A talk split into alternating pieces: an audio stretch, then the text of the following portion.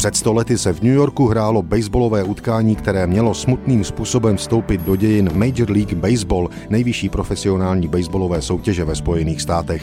Domácí New York Yankees hostili Cleveland Indians. Neštěstí se odehrálo na začátku páté směny.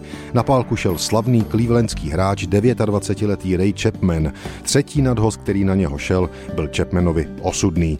Jako pálkař neodhadl rychlost a směr míčku a byl nadhazovačem soupeře tvrdě zasažen do levé strany hlavy.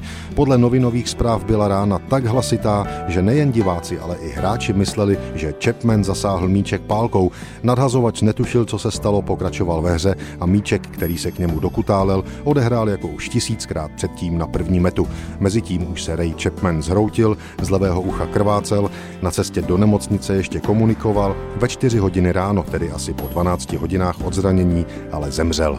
Smrt Raye Chapmana před sto lety navždy poznamenala pravidla baseballu ve Spojených státech. Od té doby se musí vždy vyměnit míček, který je jakkoliv znečištěný nebo popraskaný. Do roku devatenáct set dvacet bylo běžné, že nadhazovači navlhčovali povrch míčku slinami nebo vazelínou, lepili na něho antuku nebo hlínu ze hřiště a takový nečitelný rotující nadhoz pak činil pálkařům obrovské problémy a právě to velmi pravděpodobně Raye Chapmana zabilo. Dnes používají pálkaři při baseballu povinně i helmy. Přijetí tohoto pravidla ale trvalo déle než třicet let od tragédie Raye Chapmana.